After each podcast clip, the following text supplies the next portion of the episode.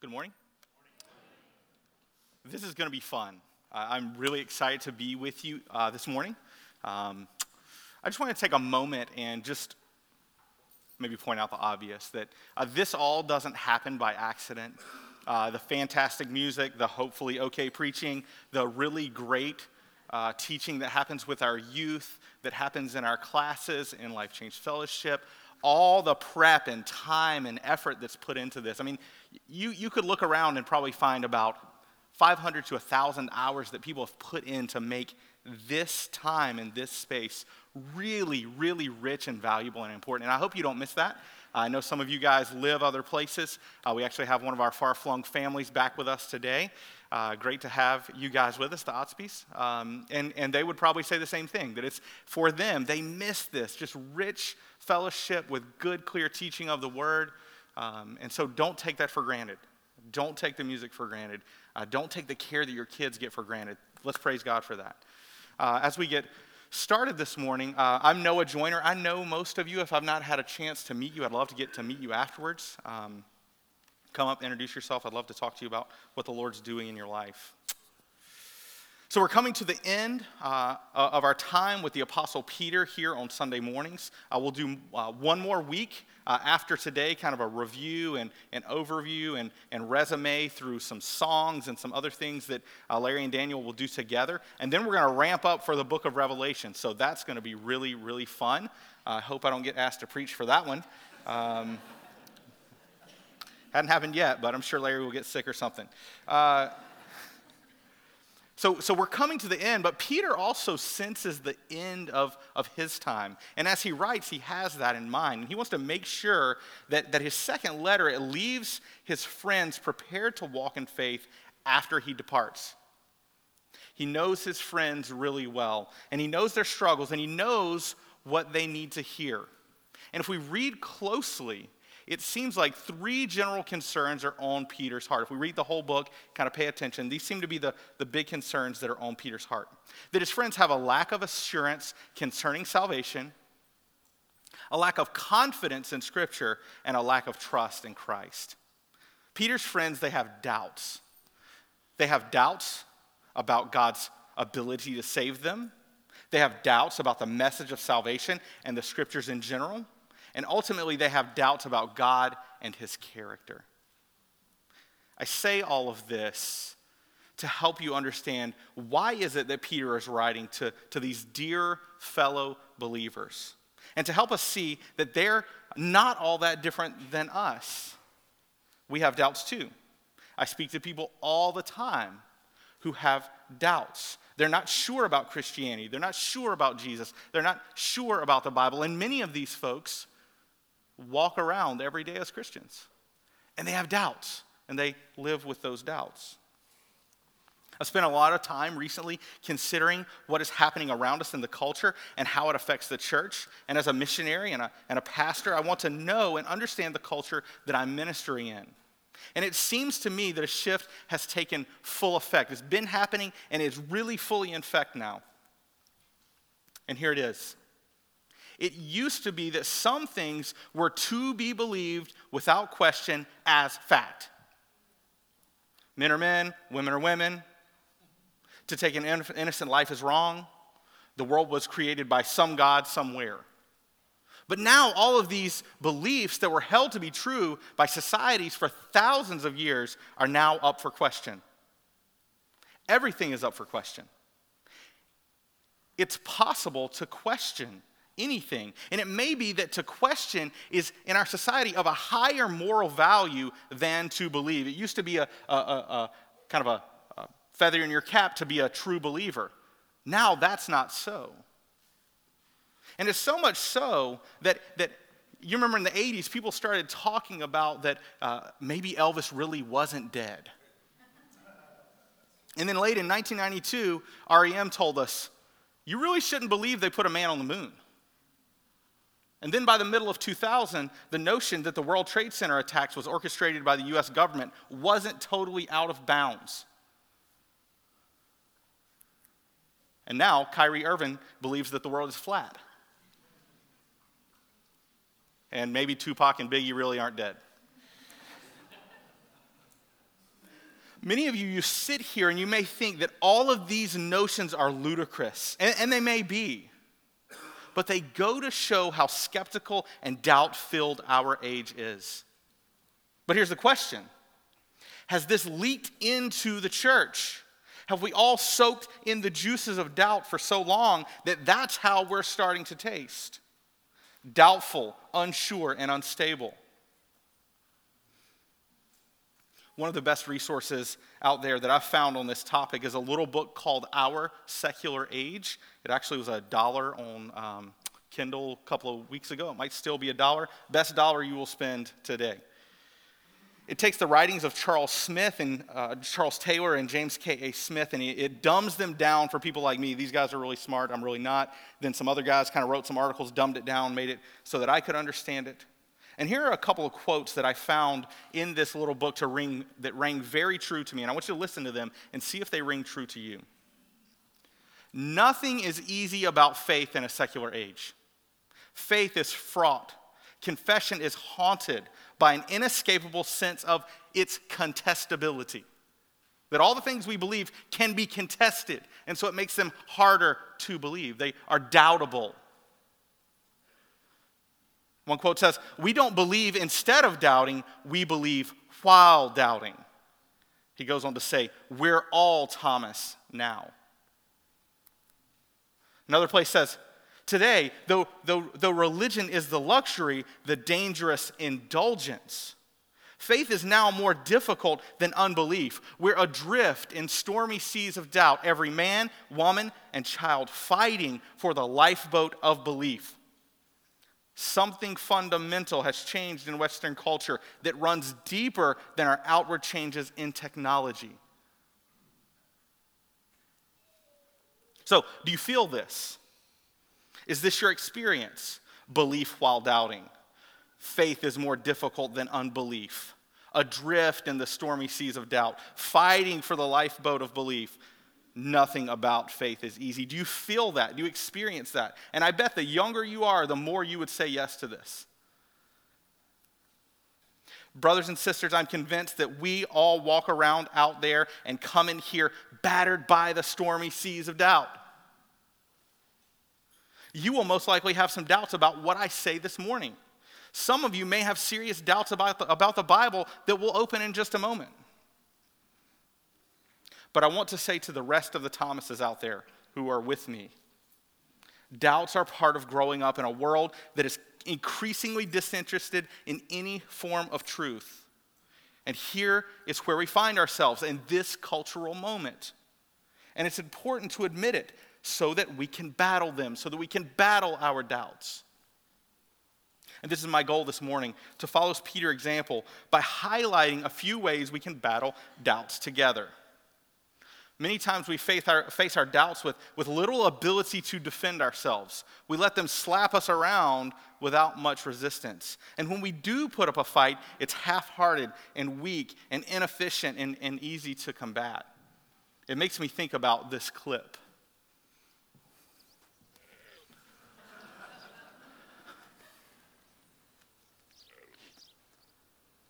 It'd be nice if you could pull me into town.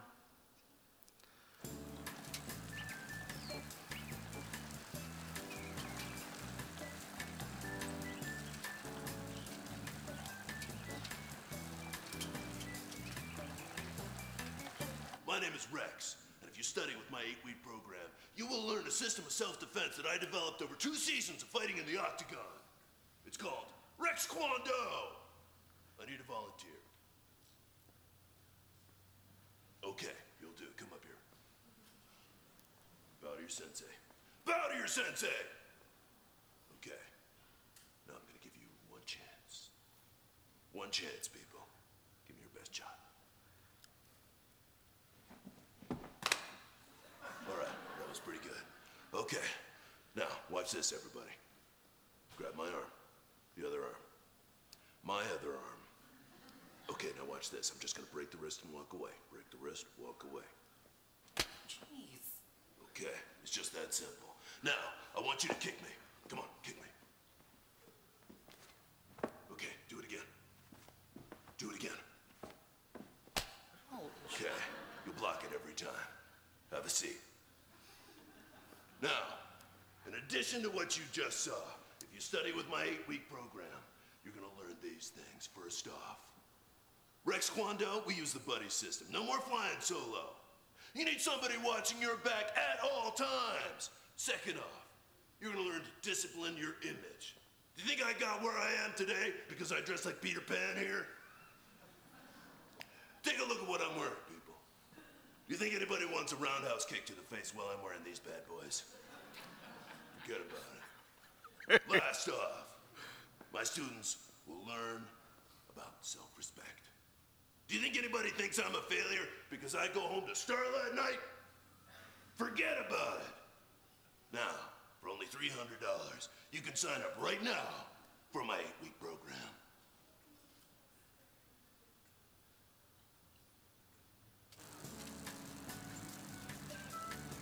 Well, that place was a ripoff.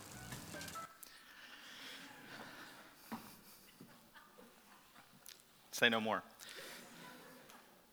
Oftentimes we feel like Kip when facing our doubts. We, we lace up our rollerblades, we go into town, we give it our best shot, only to be slapped in the neck. Our best efforts uh, on our own, they aren't all that good. And I wonder if many of us um, haven't spent much time preparing ourselves to battle against our doubts. Many times, our tactics for opposing our doubts are reactive and ill conceived. And I know many of you, like me, you struggle daily with doubts. And, and I want to, you to have this image in your mind of, of Kip and Rex Kwon Do. And, and if you think you're going to show up with no training and confront large doubts, he will break your wrist and walk away every time.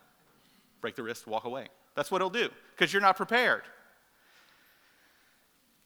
But I also want you to know that your doubt is a chump and it's not to be listened to. Your doubt is like Rex Kwon Do. He's a nobody, he's a big fish in a little pond. Rex Kwon Do, your doubt, uh, it only has a couple of moves. It's a ripoff. Don't buy it. So, what I hope we can do this morning is to prepare ourselves to confront the doubts that we have, to think clearly about the way that Peter is encouraging the people he's speaking to to confront their doubts that are very similar to ours. So let's pray this morning as we open the word together. Father, I do pray that you would um, smother our doubts. You would give us grace to doubt our doubts. You would give us grace to heckle our doubts. You would give us grace to believe and understand your word, that it would come to life in us that it would be a testimony unto itself to us, that it would clarify itself to us, and that as we hear it, it would bring life to us. Form us by your word, Lord. We pray it in the name of Christ. Amen. So look with me in 2 Peter, starting in chapter uh, 3, verse 14. He says, he says this Therefore, beloved, since you are waiting for these, be diligent to be found by him without spot or blemish and at peace so Peter picks up where we left, left off last week. He says, Since you are waiting on these, and, and what he means is these things to come to pass. And so, just a little reminder for those of us who were sleeping last week, uh, he's talking about the predicted coming of the Lord, which is not happening quickly enough for some, so they scoff at the idea of the coming of Christ. So, it's a two part prediction. People will scoff, and Jesus will return to destructively restore all things and bring about a new heavens and a new earth where righteousness will dwell. Now, the first question we have to face as we, we try and apply this to us is Are you waiting on this? Are you waiting for the return of Christ and the establishment of the new heaven, new earth where righteousness dwells? And by wait, he's implying some type of hope so the question is what are you hopefully anticipating? Is it, is it back to school? Every kid says no. Every parent's like, yeah, that'd be cool. Back to school, an empty nest, a full nest, a 401k, 5 o'clock on Friday, getting those bills paid off, losing that weight, gaining that spouse, vacation, vocation, graduation. What is the thing that you're anticipating? What is the thing that you're looking forward to? And what do you hunger for? So none of the things I mentioned is just mentioned none of them are bad. They're just a trail of crumbs that lead us to the city where righteousness dwells. So enjoy the crumbs, just don't think they're the feast. It leads to something better. There's a greater thing that we anticipate. And Peter wants his readers to know that, that there's a response to this future, this, this fact of the new heavens and the new earth. And he encourages them towards diligence. He did it back in, in chapter 1, verse 10. He said, Be diligent to make your calling and election sure by living out faith and love of others and love of God and holy living. And I think he's simply revisiting that idea here. So he's going back to what he said back in, in chapter 1 when he said, Therefore, brothers, be all the more diligent to confirm your calling and election. And if you practice these qualities, you will never fail. For in this way there will be richly provided for you an entrance into the eternal kingdom of our Lord and Savior Jesus Christ. This word conform can hold inside of it or be translated as to make sure of. So he's basically saying, get busy making sure God called you and chose you by living out the Christian life, living like Jesus since he chose you. Prove who your daddy is by living like the Father, is basically what he's saying. When he says, uh, don't have any spot or blemish back over here in, in verse 14 of chapter 3, he's looking back at the sacrificial system of, of the Israelites, where when they would make a sacrifice, everything had to be perfect, it had to be the best. But he's also recalling what he wrote in his first letter, where he says that Jesus is a lamb without blemish or spot, by whom we have been purchased, so we can live out holy lives. So he's saying, yes, you need to live a holy life, but that's connected to Christ himself. And in addition, he's contrasting his beloved friends with the false prophets back from chapter 2 in 2 Peter, who he calls blots and blemishes on the feast that they're having together. So he wants to be very clear with them. God is calling you to live like Christ, not like the false prophets.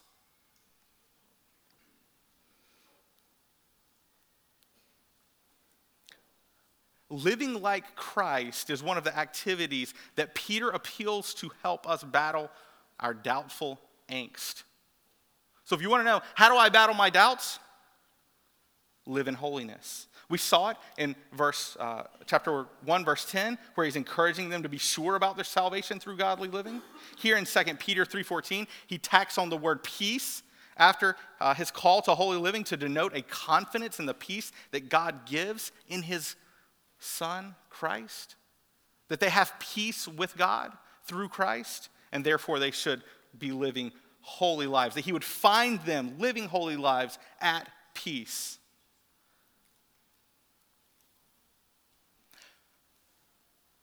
So, if God has made peace with me through Christ, then I can have confidence at the return of Christ.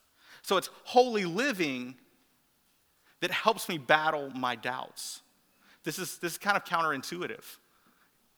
Get busy trusting Jesus while you're not trusting Jesus, is kind of the way that it goes. Start doing the thing that you know He asked you to do as you develop the muscles needed to do the thing, right? So it's like start working out so you can work out better. He wants us to engage. So some of you might be thinking, so are you saying I should battle my doubts about salvation through living a holy life because that is why God will save me? No, I'm not saying that. I'm saying my salvation is completed in Christ and his work on the cross. Now I confirm or make sure of or prove that fact by living in a way that only God can empower. Prove it by living in a way that only God can empower. Brothers and sisters, if we could save ourselves through, through living holy lives or keeping some sort of law, then Christ died needlessly. Our situation is so desperate that only the death and resurrection of the only Son of God can deal with the penalty for my sin. And now we live each day in response to that fact, in light of that salvation. we wait for him and his return.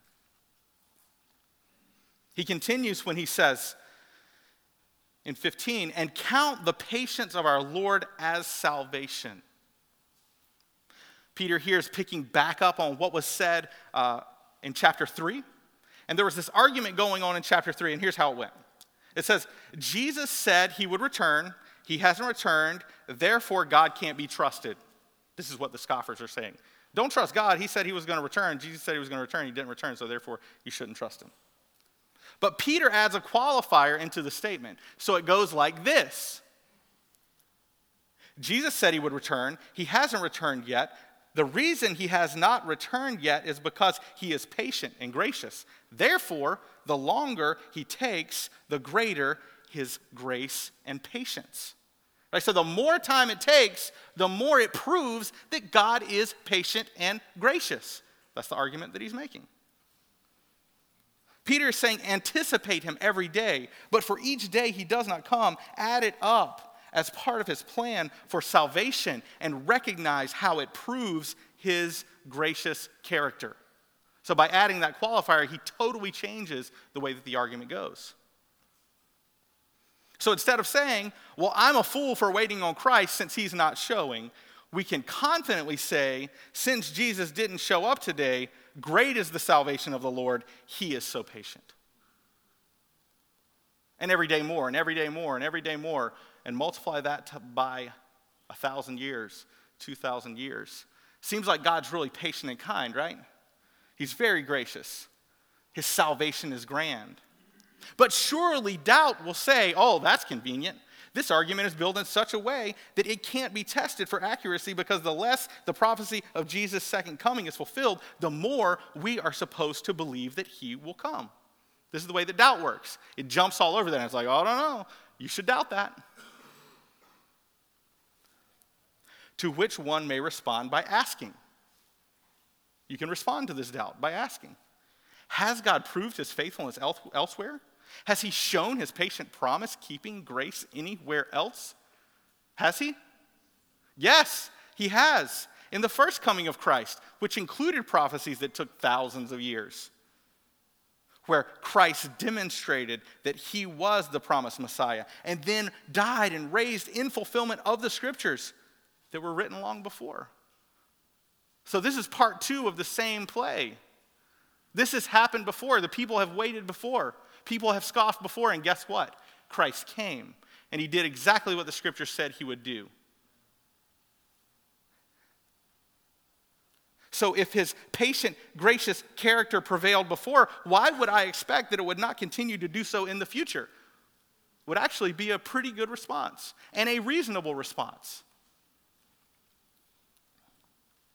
These are conversations that I have with my doubtful self all the time all the time. I play ping pong with this person in my head, and I've learned to doubt my doubts.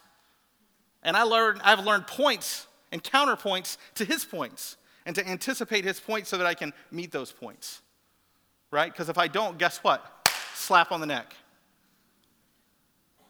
We have to engage and to know what do the scriptures say? Why do they say them? When did they say them? Where did they say them? How often did they say them? And we apply that to our doubts.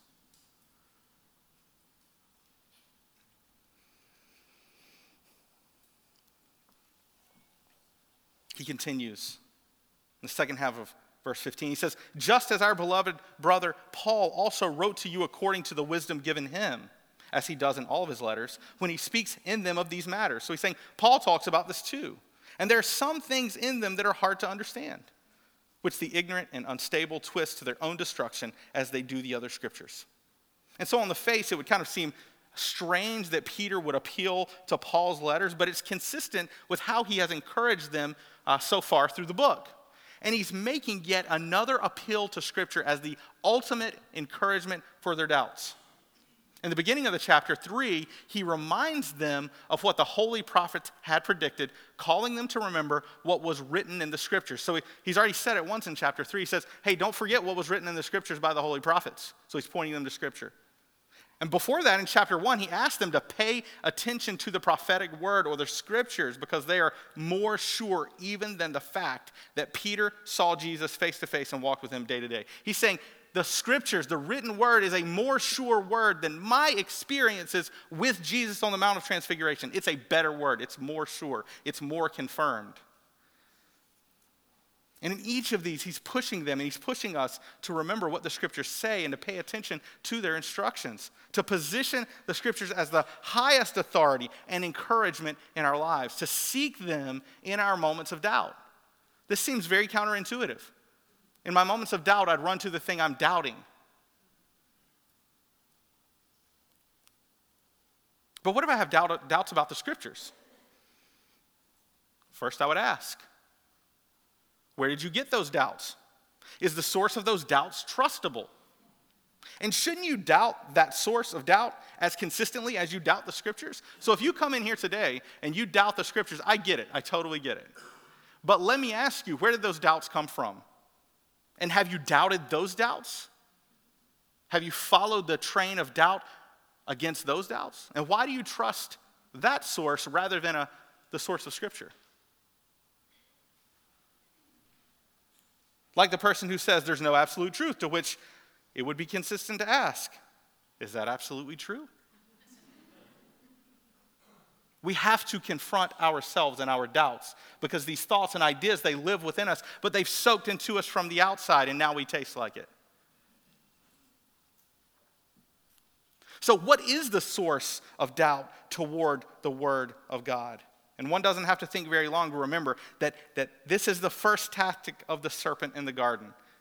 Did God really say? A little bit of doubt goes a long way.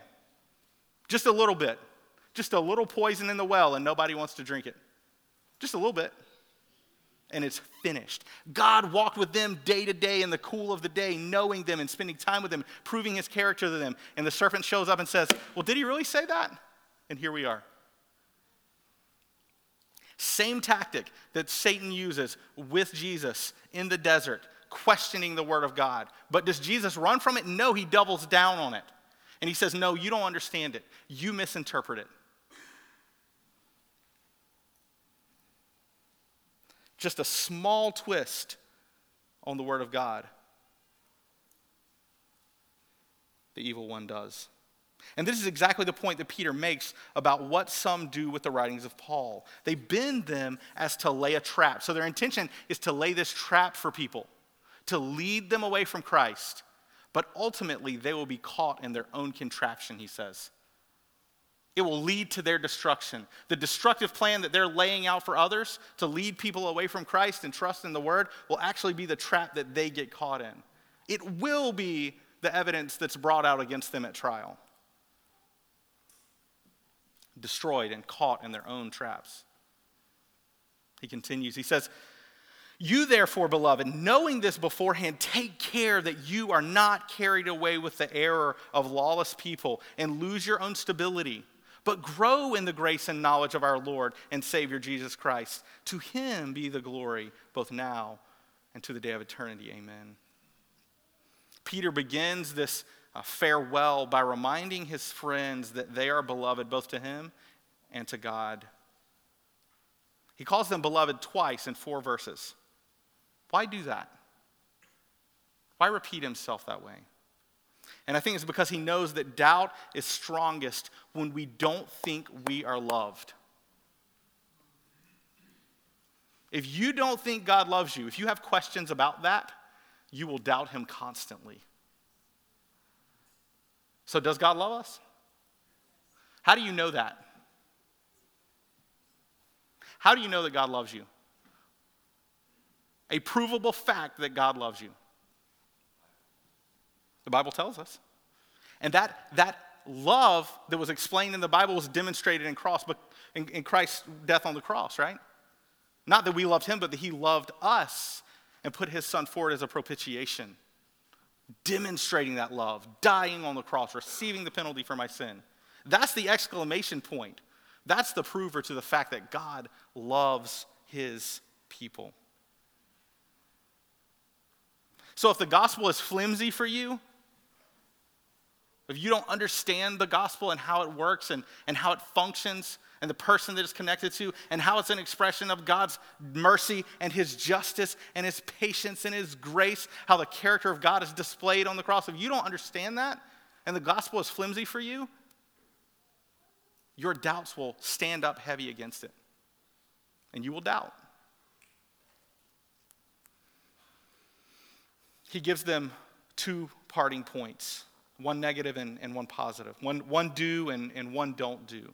He says, Don't be carried away with the error of lawless or unprincipled or wicked people. What is this error that he's talking about? And so, assuming Peter is talking about the scripture twisting false prophets, and I think he is, that's who he's, who he's talking about here, I would have to say that the error would be not paying attention to the scriptures from chapter 1, verses 19 to 21. He said, Pay attention. And then he immediately after that starts talking about the false prophets. And so that's probably who he's talking about. And their error is that they don't pay attention to the scriptures, they don't submit to it, they don't give care to it, they twist it and bring about destructive heresies. That's, that's the issue, is scripture twisting, not submitting to it, not having scripture as an authority over you. Notice that he says one loses their stability if they go the way of the lawless. That's the same word used in verse 16 to describe those who twist the scriptures unstable and ignorant.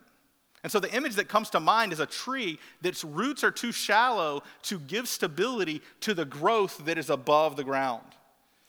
It doesn't bear fruit and it doesn't stand up in the storms of life because its roots have no depth and no stability no enrichment. He's telling us to grow those roots down. Grow those roots down. But grow in the grace and knowledge of our Lord Jesus Christ, is what he says. What an invitation. What a contrast. You can grow with Jesus, the righteous one, or be carried away to the fire pile with the lawless, unprincipled, and the wicked. Which one do you want? Which one do you want for your children? Let's grow in the grace and knowledge of our Lord Jesus Christ. And so let me ask you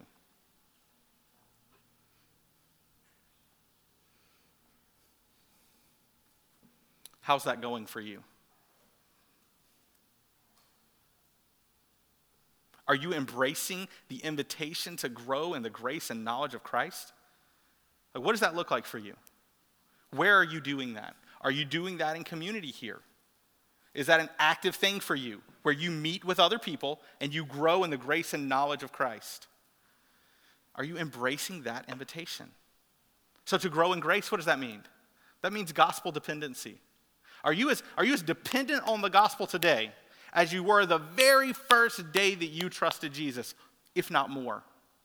Or are you trusting in your own abilities and your own living, the things you do or the things you don't do to give you a right relationship with God? Or are you trusting in the grace of Christ? That only by the death and resurrection of Christ, that He paid the penalty for your sin, and that that affects every decision, every relationship Every moment you face every day, that it's in light of that grace. That's growing in grace more and more and more. Not forgetting that and, and grace becoming and the gospel becoming something very thin and small. Are you growing in your relationship to Christ? It says to grow in the knowledge of. I don't think that that's growing in facts alone. Now, maybe that you're growing in some facts about Jesus, but just like I'm growing in facts about who my wife is, she told me something last night. We were having a conversation. She told me something about her childhood that I didn't know. But that makes me know her more and it enriches my relationship with her. And now I can have a vibrant, lasting, and growing relationship with her better than I did before because of knowledge about her. So it's not just knowledge about, it's relationship to. That's what we're being called into. Is that, the, that the grace of Christ and the knowledge of Christ, a personal relationship with Him day to day, would grow up in us. And it would take root so much so that it would support the growth of our lives. It would give growth to our lives.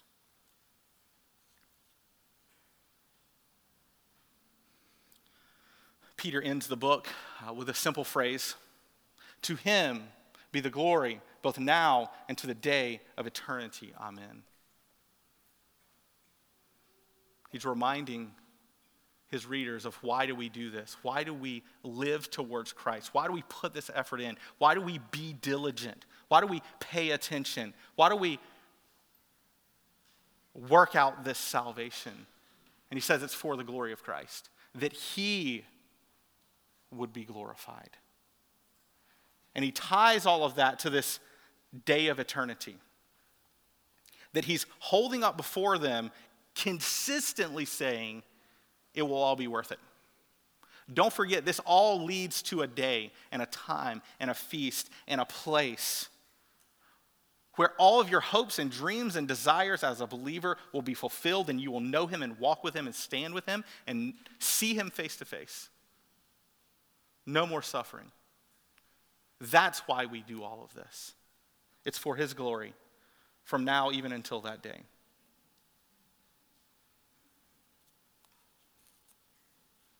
Want to take a moment and, and re summarize, just to, just to leave you with some clarity on, on what we're being asked to do.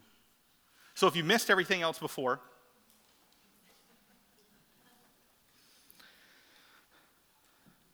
so this is kind of some summary of doubt defense that he's giving.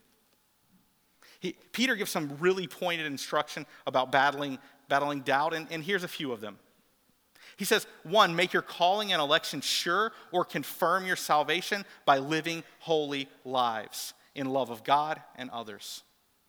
Two, pay attention to the scriptures because they are more sure than any other voice or experience. Three, grow in the grace and knowledge of the Lord and Savior Jesus Christ. Those are three things that the book consistently holds up throughout it and that he repeats here in the last little bit. And so here comes the questions. And I want you to hear these questions. I want you to listen to them. And I want you to ro- roll them out around in your mind and maybe pick one out as I ask them. Are you pursuing holiness in your life? Are you putting on new obedience or running on the fumes of past seasons of growth? Are you, grow, are you giving attention to the scriptures daily? Are you listening to other voices that breed doubt? Are there voices that just breed doubt in you and you listen to them? Or are you giving daily attention to the scriptures? What is your highest or truest authority? Is it God and His Word? Are you growing in the grace of Christ? Is the, is the good news of salvation sweeter to you now than before, or has it grown stale to you? Do you hear the gospel and you say, Yeah, yeah, yeah, Jesus died, died, died and raised from the dead, yeah, I'm good? Or is it sweet to you? Are you knowing more about Christ as a way to know him personally? There are things that I've learned about Christ this year that I never knew, and it's making him sweeter to me. Are you pursuing a real relationship with the Lord who has saved you? Or are you putting more time into other relationships? Not that they're bad, they're just not paramount. Are they, is he getting the attention that's necessary? And so at Northwake, we have some simple ways to help you uh, pursue each of these areas. We want to help you do this. This is why you're here, right? Most of you, as I look around, most of you are members of this church. You said, Take care of us, help me, I want to grow in Jesus. And so we have some really simple ways that we go about doing some of these things. Most of them you know. I'm going to remind you, though. Your small group should be a place where you're actively discussing how you're pursuing a holy and godly life. And it should be a place where people can affirm that with you. And they can call you out if you're not doing it. If you're not in a small group, find one. Any small group leaders in the house? Raise your hand. Raise it real high, real high, really, really, really high, really high. If you're not in a small group, these people would love to talk to you. They'll take you to lunch.